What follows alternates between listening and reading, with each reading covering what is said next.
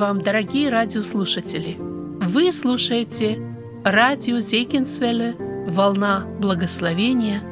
В этой радиопередаче вы услышите проповеди на разные темы. Говорит Вениамин Назарук.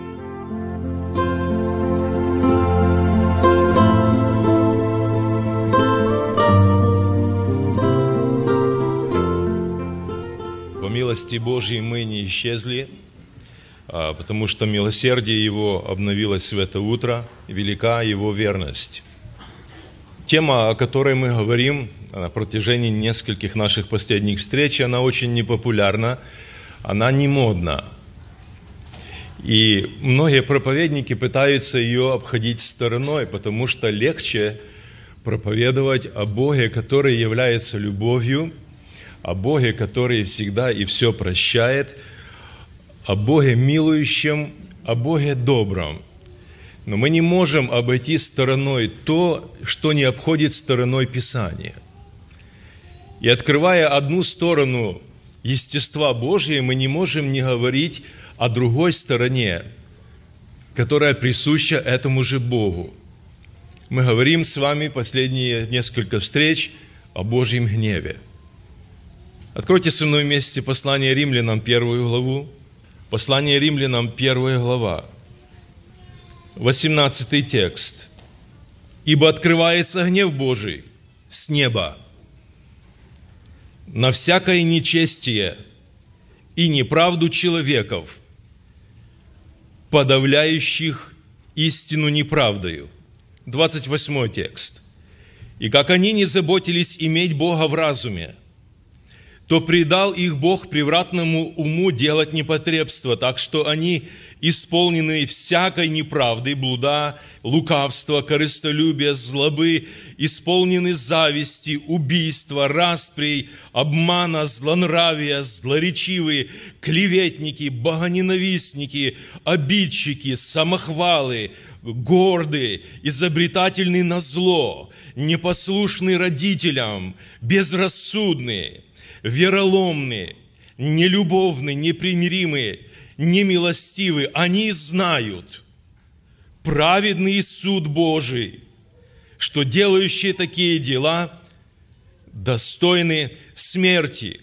Однако не только их делают, но и делающих одобряет. Мы говорили, друзья, о том, что такое гнев. Это чувство сильного возмущения или негодования – Другими словами, можно сказать, если отнести это к человеку, это естественная реакция нашего «я», когда нас кто-то оскорбляет, когда задевает, когда какими-то упреками кто-то к нам приходит, когда нас пытается кто-то в чем-то обличить, мы начинаем закипать. Иногда по делу, иногда не по делу. Мы говорили о том, что это состояние присуще Богу, это состояние, присущее людям и даже, и даже дьяволу. Мы говорили о том, что Бог Ветхого Завета – это тот же самый Бог, который открыт для нас в Евангелии в Новом Завете. Это та же самая неизменяемая, вечная в своей сути личность. Мы говорили о том, о качествах или о гранях Божьего гнева – я хотел бы два момента сейчас озвучить еще, прежде чем мы перейдем а, к причинам, которые вызывает Божий гнев в Боге. Мы говорили о том, что Божий гнев, он всегда справедлив. Абсолютно по делу всегда. Бог никогда не гневается напрасно.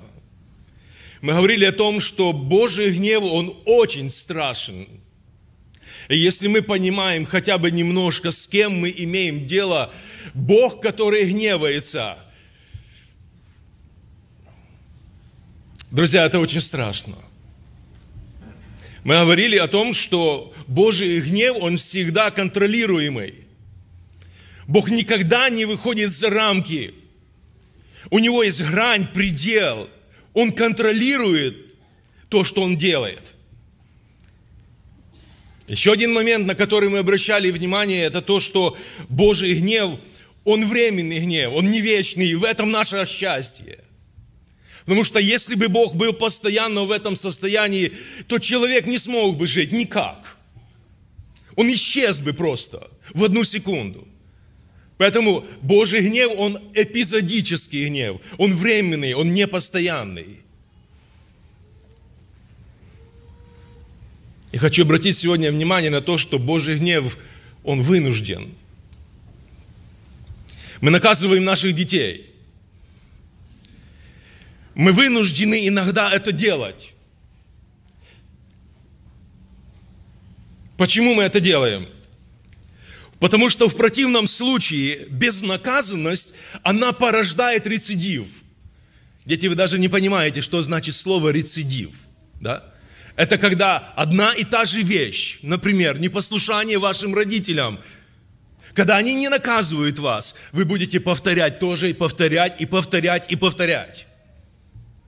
Более того, безнаказанность, она порождает беспредел.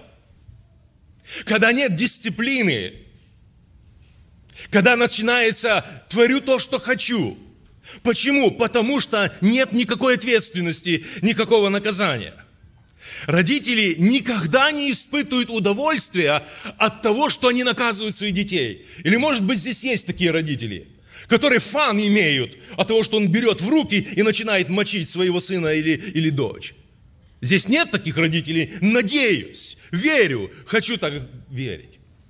Почему, друзья? Потому что то, что мы делаем в отношении наших чад, маленьких этих существ, которых Бог нам подарил на время, мы не хотим это делать. Но ситуация или поведение наших детей, оно вынуждает нас поступать подобным образом. Почему? Да потому что об этом говорит сам Бог. Мы не всегда это делаем сразу, правда? Например, что-то ребенок сделал, и мы, и мы сразу же мгновенно его наказали. Не всегда, бывает. Папы, бывает, да? Но не всегда. Обычно, обычно, по мере наполнения или переполнения нашего терпения – и увещания, когда мы начинаем что-то говорить, как-то упрашивать детей, как-то останавливать их, и он набирает поинты, очки набирает этот ребенок. И вот когда мера доходит до определенного уровня чаши нашего терпения, мы говорим, ну все, сынок, ты попал. Все, конец. То есть ты, ты достал папу уже.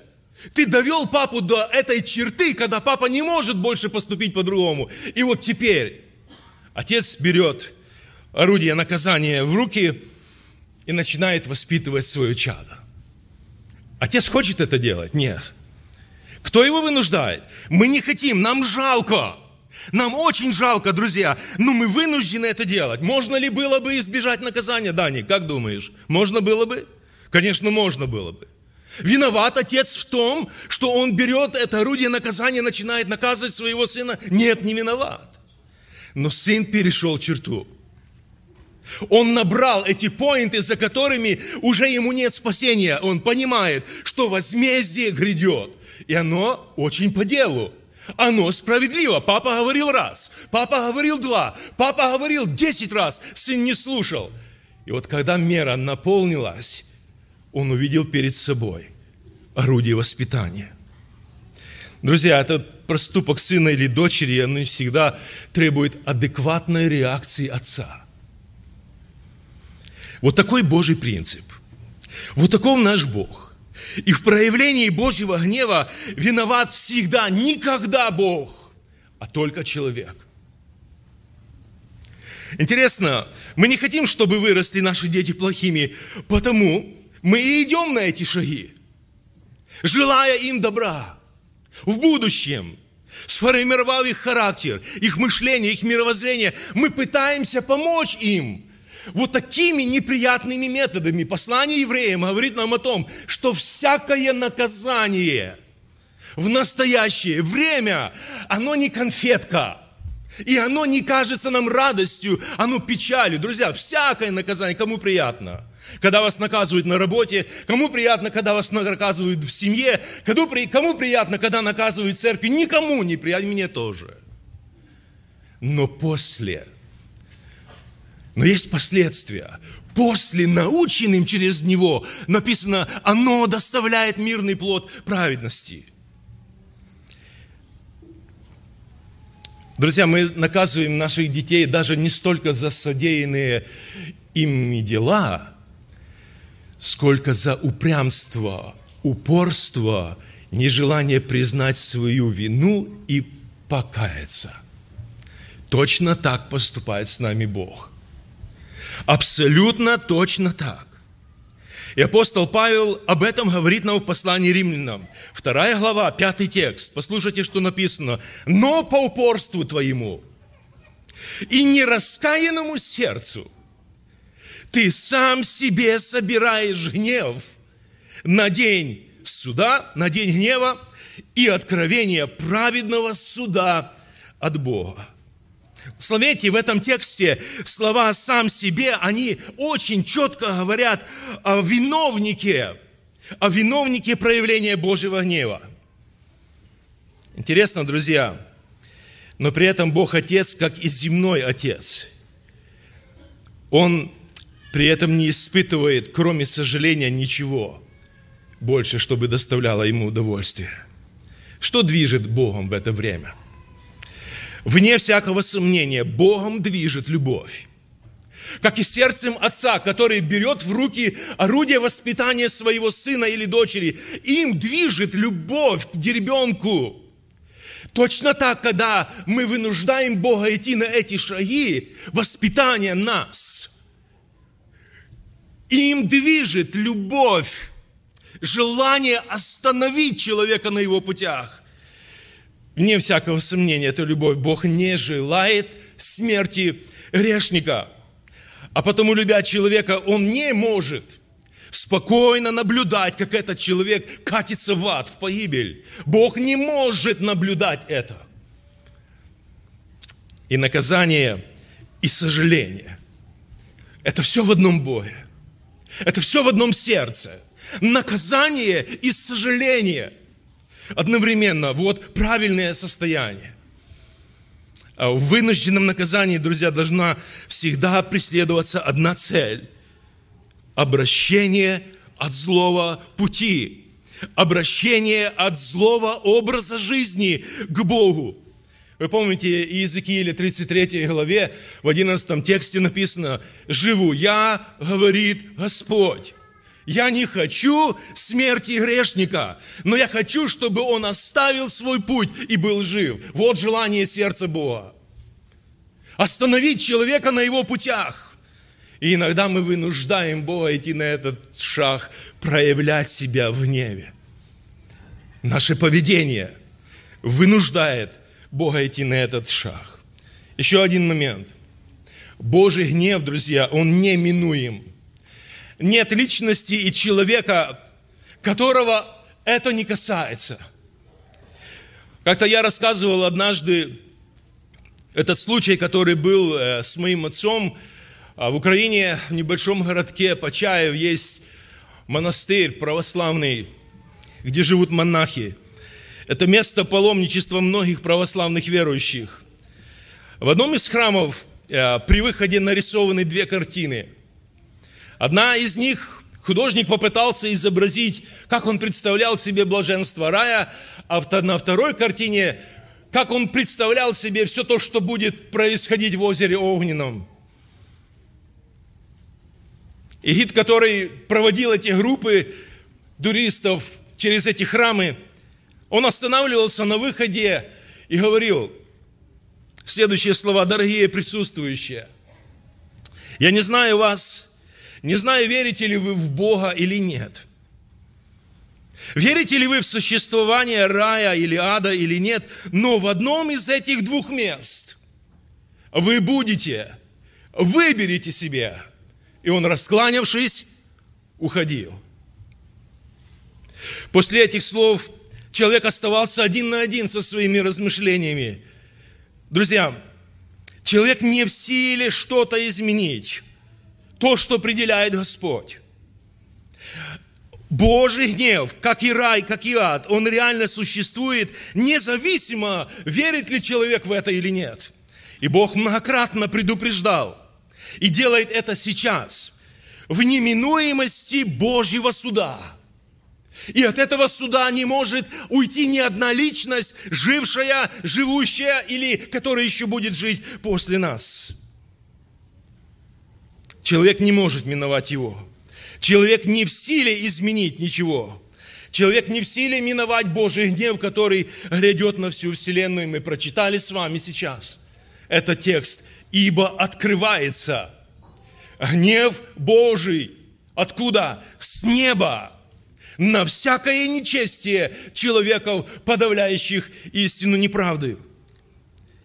Интересно, друзья, единственным спасением от этого печального конца – это начало прекрасной жизни уже здесь, на земле, которая может начаться со Христом – которая может начаться во Христе, укрывшись в которого человек может уйти от этого Божьего гнева и получить спасение, приняв Христа, в котором жизнь, который сам является этой жизнью.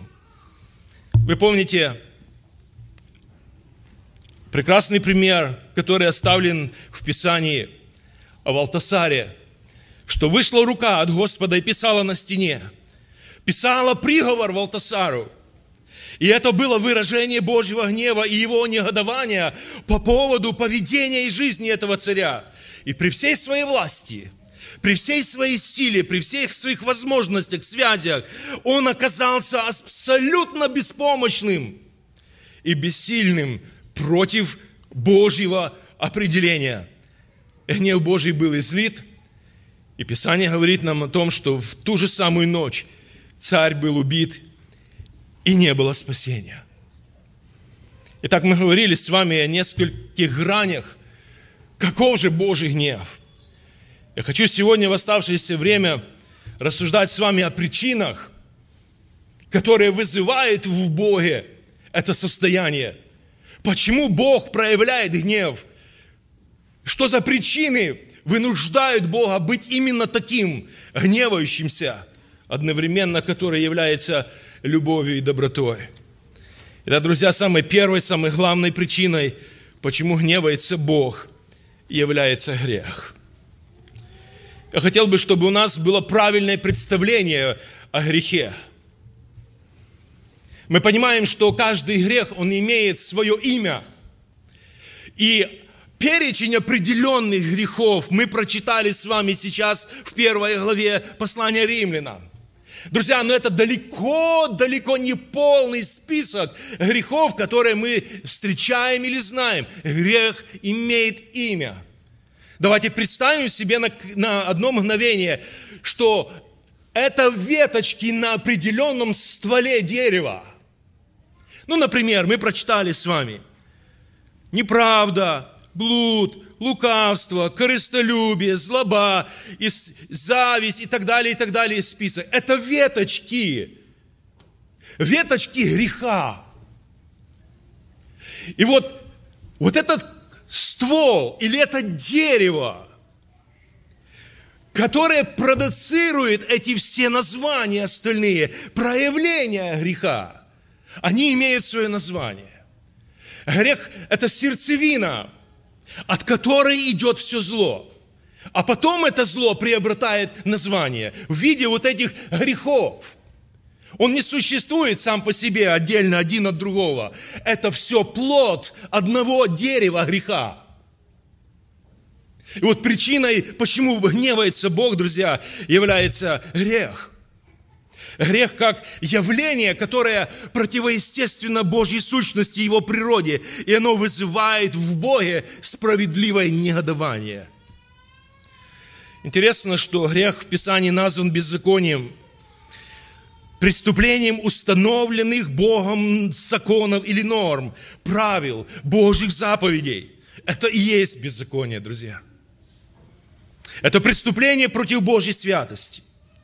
Грехов не бывает маленьких или больших. Мы, может быть, их классифицируем так. Но возмездие за грех – смерть, за любой. В принципе, в принципе, это то, ради чего пришел умирать Иисус Христос. Он явился для уничтожения греха, сердцевины, ствола. причины, почему люди грешат. Уничтожить надо причину, и тогда не станет следствий. Друзья, у подлога любого греха, я сказал, есть имя, и любой грех, он направлен против Бога. Потому Бог, согласный принять, оправдать, пропустить даже самое маленькое беззаконие, это уже не Бог. Бог, который согласен закрыть глаза, пропустить, это уже не Бог. Интересно, что Он не проявляет своего гнева там, где нет греха. Потому что в этом нет необходимости. Я процитировал этот текст. Возмездие за грех – это смерть. В смысле? Как возмездие, как кара. Возмездие, как воздаяние. Возмездие, как наказание. И Божий гнев никогда не означает какого-то благословения. В смысле каких-то материальных, возможно, благ для человека. Нет. От греха есть один только ущерб душе, и от греха есть один ущерб телу, от греха есть один ущерб семье, от греха есть один ущерб обществу. И грех является тем, что раздражает Бога. Грех является средством, которое лишает нас прекрасных отношений с Богом, с нашим Создателем. Он парализует нашу волю. Он препятствует нашему духовному росту. Он высасывает все жизненные соки из нас. Он делает человека жалким, он делает человека беспомощным, пленным, он лишает радости и приводит человека к безысходности. Это все последствия греха. Именно грех является единственной и главной причиной того, что Бог начинает гневаться. И это справедливо. Поэтому я хотел бы, чтобы мы хотя бы несколько из тех грехов, которые описаны в этом списке, э, возможно, рассмотрели сегодня. Один из них – непослушание. Что такое непослушание, дети? Непослушание – это когда папа тебе сказал, а ты поступил все равно против того, что папа сказал, по-своему. Это значит, ты проявил своеволие. Это значит, ты проявил непокорность. Это значит, ты проявил неуважение к отцу. Это значит, ты встал против отца. Это одного поля ягоды. И попытаться жить в отцовском доме на свои собственные правила, это несправедливо. И вот, будучи на полном попечении и довольстве Отца, игнорировать Его просьбы, игнорировать Его советы, игнорировать Его приказания, игнорировать установленные им в этом Его доме законы, это справедливо? Нет. Это честно? Нет. Как долго возможно это существование такой жизни? И к чему это может привести? У нас есть очень много примеров. Один из них, самый первый, когда мы возвращаемся только в самые первые страницы Писания, для Адама и Евы, которым Бог приготовил дом, свой дом, поселил их в раю, поселил их в саду. Для Адама и Евы своеволие, непослушание, противление Богу, оно закончилось, друзья, проклятием, оно закончилось изгнанием из рая, оно закончилось болезнями и смертью. Это закончилось для первых людей – для Авесолома, который восстал против своего отца, это закончилось позором и смертью. Для Саула это закончилось крахом, полным крахом его взаимоотношений с Богом и всей его жизни, его царства. Именно ему, Саулу, были адресованы слова, ибо непокорность есть такой же грех, что волшебство. И противление тоже, что идолопоклонство. Интересно, друзья, что непослушание Богу, оно приводит к вызыванию Божьего гнева на отдельную личность, на группу людей, на целый народ или, возможно, даже на целый мир. Человек, выбирая вот этот путь непослушания, он должен отчетливо понимать последствия такого выбора – Человек должен отчетливо понимать, Валаам вследствие непослушания вызвал на себя Божий гнев. О, как много, друзья, и как часто народ израильский шел этим путем. Этих примеров для нас в Писании предостаточно. Вызывая тем самым гнев Божий на себя и на свое потомство. Непослушание – это проявление своей воли вопреки воле Бога. Мы думаем, что Бог не заметит, но это очень глупо, потому что от Божьих глаз ничего в этой жизни не может укрыться. Бог ничего не пропускает.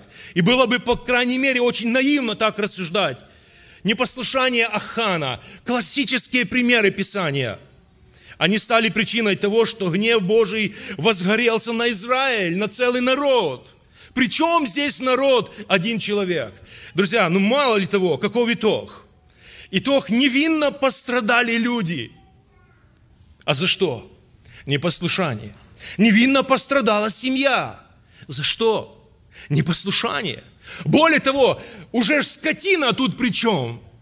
И скотина пострадала. От чего? Друзья, так строго у Бога, так мощно у Бога, так это очень серьезно у Бога. И если человек не послушен Богу, это вызывает в Боге справедливую реакцию гнева.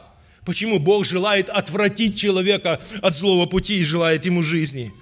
И лишь только после того, как зло было истреблено, сказано в Писании, что ярость гнева Божия, она утихла.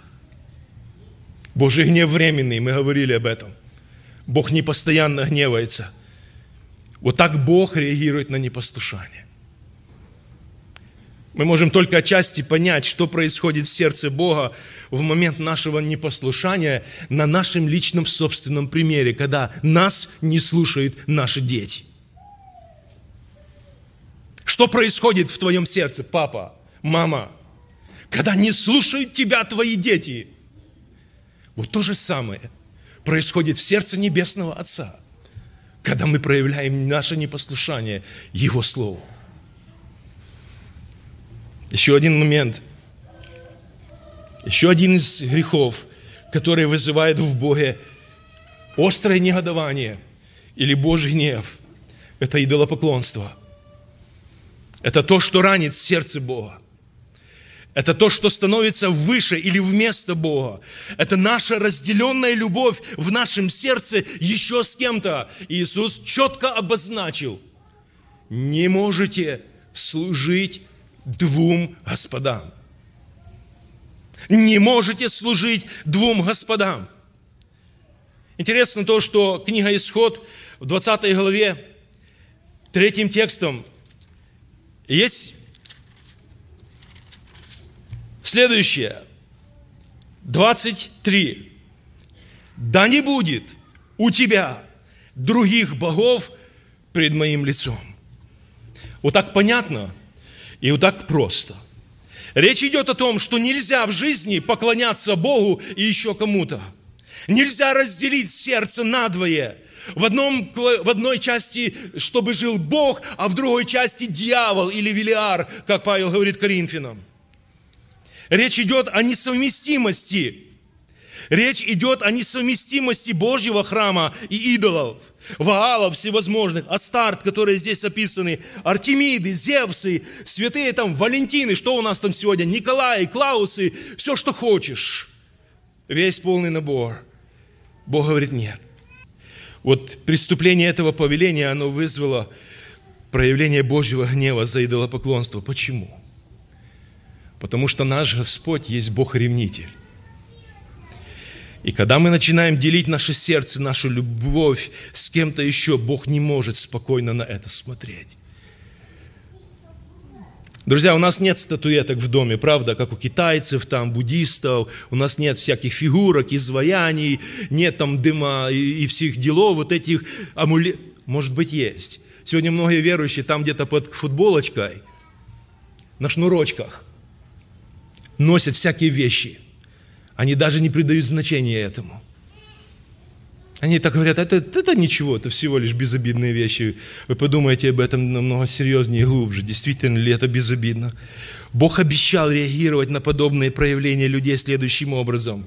Следующим образом. И Бог говорил, да не будет у тебя других богов. Почему? Потому что, чтобы не воспламенился гнев Господа Бога твоего на тебя и не истребил Он тебя с лица земли. Вот как важно Богу это. Потому и первая заповедь говорит, что возлюби Господа Бога твоего всем твоим сердцем. Здесь Бог выступает в роли мужа, жена которого закрутила роман на стороне с кем-то другим. Бог выступает как Бог-ревнитель. Справедлив ли Божий гнев в этом случае? Очень справедлив. Посмотрите на первую заповедь. «Я Бог твой», мы прочитали с вами, «да не будет у тебя других богов». Другими словами, стих 5 в этой главе говорит, «Не поклоняйся им и не служи им». Нарушение этой заповеди, оно разрушает гармонию прекрасных взаимоотношений любви. Нельзя одинаково любить двоих. Невозможно, это всегда конфликт. Братья, если бы у нас разрешили полигамию в церкви, кто-то бы согласился, поднимите руку. Знаете, что такое полигамия? Это иметь возможность еще и иметь одну жену. Пусть там неофициально, как у мормонов, но иметь две, три, ну, если сможешь обеспечить, как на Востоке, жильем и всем остальным. Кто-то смог, хотел бы еще одну иметь. Многие говорят, вот одной вот так хватает, да? Хватает. Почему? Почему? Потому что две – это всегда конфликт. Почитайте в Писании, там, где две, там всегда был конфликт. Абсолютно всегда невозможно – одинаково любить обоих. Нельзя служить двум господам. И Богу, и Мамоне нельзя. Писание говорит, нельзя. Не пытайся. Почему? В противном случае Бог начнет ревновать. И ты окажешься под Божьим гневом. Библия нам повествует о царе Соломоне. Разгневался Господь на Соломона – третьей книге Царства, 11 главе, мы читаем, «Разгневался Господь на Соломона». Братья и сестры, за что? За что Соломон вызвал Божий гнев на себя? Он вызвал, потому что, во-первых, сказано в Писании, он полюбил многих чужестранных женщин. Как одно его сердце, я себе, я пытаюсь, я как мужчина, я пытаюсь для себя это вогнать в свои мозги. Как его одно сердце могло одновременно любить многих и притом одинаково. Это невозможно. Он полюбил тех, более того, которых нельзя было любить, чужестранных, которые поклонялись неживому Богу Израиля. В этом была его вина. Богу чужих он полюбил – которые поклонялись идолам. Соломон мудрейший из людей. Неужели ты не видишь или не видел, к чему это приведет тебя в конечном итоге в твоей жизни? Именно они стали причиной его падения, его отступления от Бога. А какое было прекрасное начало. Последствия, друзья, не заставили себя очень долго ждать, поэтому между словами «полюбил» и «возлюбил» я в это верю, я это исповедую, я это читаю в Писании. Между словами «полюбил» и «возлюбил» есть огромная разница. Вот почему заповедь говорит «возлюби». Не полюби, а возлюби. Это значит, выдели из среды всех, поставь особо одну личность, и тебя остальные не интересуют больше.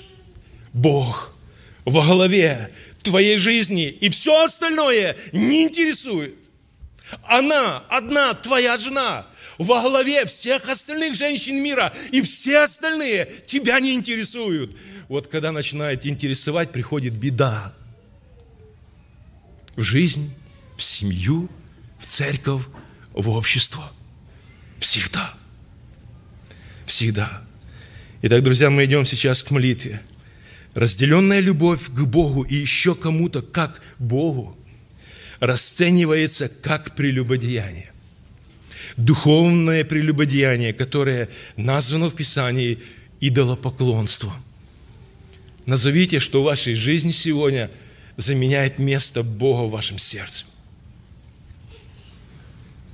Идолопоклонство, друзья, это попытка дьявола – Бога – это попытка дьявола и Бога сделать друзьями.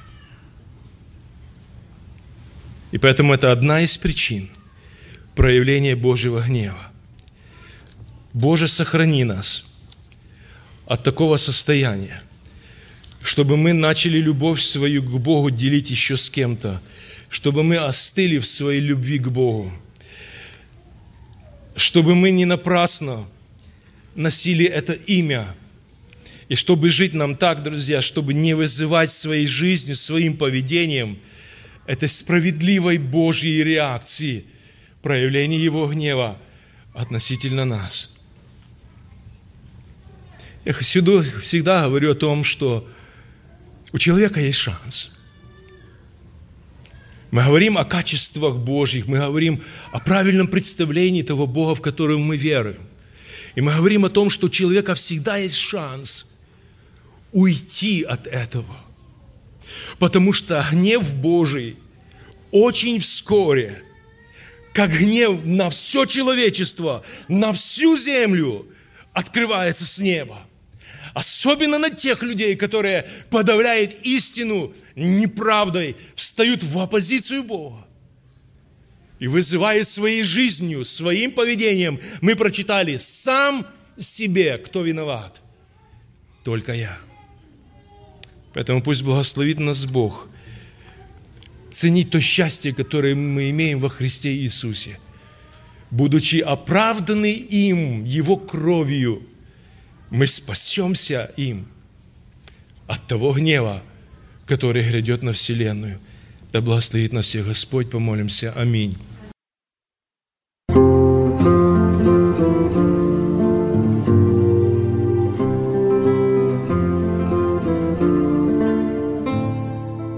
Вы слушали радио Зегенсвелле «Волна благословения», город Детмалт, Германия. Дорогие радиослушатели, мы желаем вам Божьих благословений.